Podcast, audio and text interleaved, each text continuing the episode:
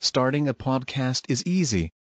Record sound, edit and share via our platform. Anchor is the easiest way to create podcasts, Spotify's offering to you. Distribute your podcasts to the most popular listening platforms, including Spotify, Apple Podcasts, Google Podcasts, and more, with just one tap. Download the free app to start your podcast with the versatile platform from Anchor. Thank you. Anak-anakku sekalian, ada manusia-manusia yang dirubah menjadi kera-kera. Itulah manusia-manusia durhaka yang melakukan kemaksiatan. Siapakah mereka? Dengarkan cerita ini dalam kisah ketujuh dengan judul Kisah Kera Bani Israel. Anak-anakku sekalian, semoga Allah melindungi kalian semuanya. Pada masa Bani Israel, tersebutlah sekumpulan penduduk sebuah negeri yang bernama Negeri Ailah. Negeri ini berada di pinggir laut. Allah subhanahu wa ta'ala telah melarang atau mengharamkan penduduk Ailah menangkap ikan di hari Sabtu. Allah Subhanahu wa taala ingin menguji mereka. Jika tiba hari Sabtu, semua ikan di laut muncul keluar. Sampai mulut-mulut ikan itu kelihatan di atas permukaan air. Sedangkan pada hari Ahad, ikan-ikan itu masuk ke dasar laut, sehingga tidak ada satupun ikan yang terlihat sampai tiba nanti di hari Sabtu depannya. Di antara penduduk Ailah itu, ada yang tetap ingin mendapatkan ikan walaupun di hari Sabtu. Maka seseorang membuat lubang dan saluran dari laut menuju ke lubang tersebut. Jika datang hari Sabtu, orang itu membuka saluran tadi. Jika datang ombak, ombak itu akan melemparkan ikan ke lubang tersebut. Ikan itu ingin keluar dari lubang itu, tetapi tidak bisa. Karena air yang ada di saluran sangat sedikit, sehingga ikan itu tetap berada di lubang itu. Setelah hari Ahad, orang itu mendatangi lubang yang ia buat dan mengambil ikan yang ada di sana Kemudian orang itu memanggang ikan hasil tangkapannya. Terciumlah bau ikan tersebut oleh tetangganya. Si tetangga bertanya kepada orang itu, Bagaimana bisa mendapat ikan di hari Sabtu? Maka orang itu pun memberitahu caranya. Maka si tetangga meniru menangkap ikan di hari Sabtu. Sampai akhirnya perbuatan mereka berdua menyebar dan beramai-ramai mereka ikut memakan ikan dengan cara seperti tadi. Anak-anakku sekalian yang soleh dan yang solehah. Ulama mereka mengingatkan. Sebenarnya kalian itu menangkap ikan pada hari Sabtu. Ikan itu tidak halal bagi kalian. Tetapi orang-orang yang menangkap ikan itu berkata, Kami hanya menangkap ikan pada hari Ahad, yaitu ketika kami mengambil.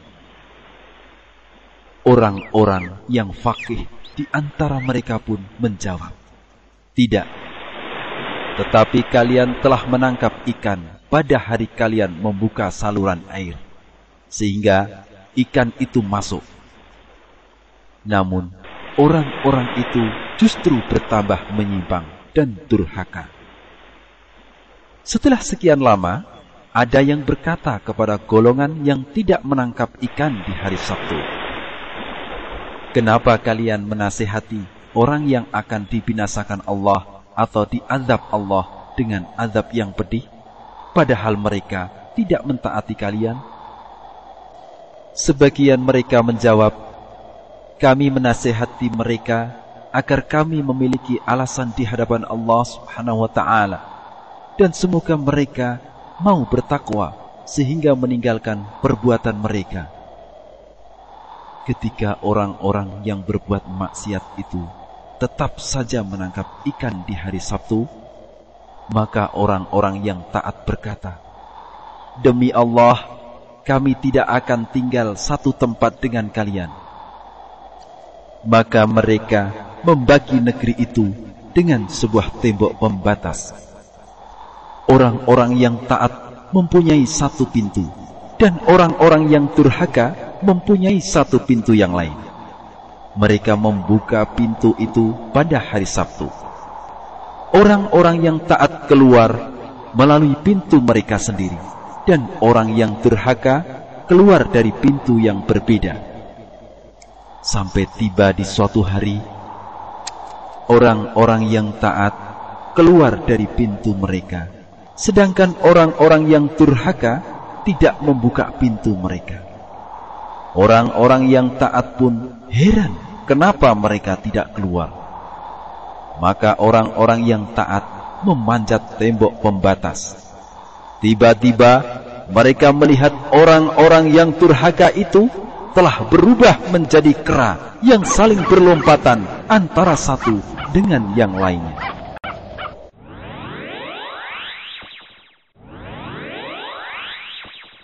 Adik-adikku yang solih dan solihah, mari kita bersama-sama menyimak faedah-faedah berharga dari kisah kera Bani Israel. Faedah yang pertama yang bisa kita petik dari kisah ini bahwa Allah Subhanahu wa taala ketika telah melarang sesuatu, melarang kita untuk berbuat sesuatu, maka wajib bagi kita untuk menjauhi dan meninggalkannya. Ketika Allah Subhanahu wa taala melarang kita, memerintahkan kita untuk menjauhi sesuatu, maka harus kita jauhi dan harus kita tinggalkan. Yang berikutnya, faedah yang kedua kita dilarang berbuat curang atau licik dan juga melakukan tipu daya sebagaimana yang dilakukan oleh penduduk negeri Ailah di dalam menangkap ikan-ikan. Mereka melakukan tipu daya, melakukan kelicikan-kelicikan. Maka Allah Subhanahu wa taala memberikan azab yang pedih kepada mereka. Selanjutnya, faedah yang ketiga kita diwajibkan untuk mengikuti perkataan para ulama. Selama perkataan para ulama tersebut sesuai dengan perkataan Rasulullah Shallallahu Alaihi Wasallam, yakni para ulama yang membimbing kita, maka kita ikuti para ulama tersebut. Karena mereka lah yang lebih berilmu dibandingkan kita.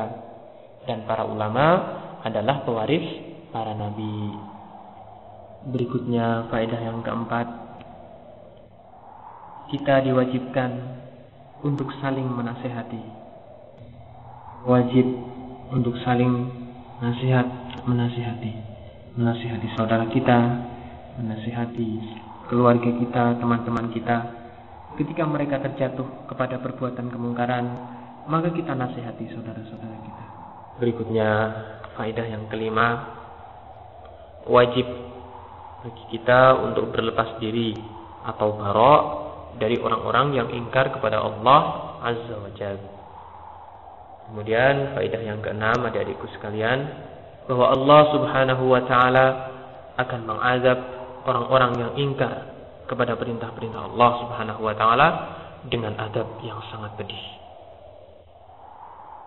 Karena itu adik-adikku sekalian, demikianlah beberapa faedah berharga yang bisa kita petik dari kisah kerabat Israel. Berikutnya, adik-adikku sekalian akan mengikuti kisah-kisah yang lebih menarik dan insya Allah akan mendapatkan faedah-faedah dari kisah-kisah tersebut.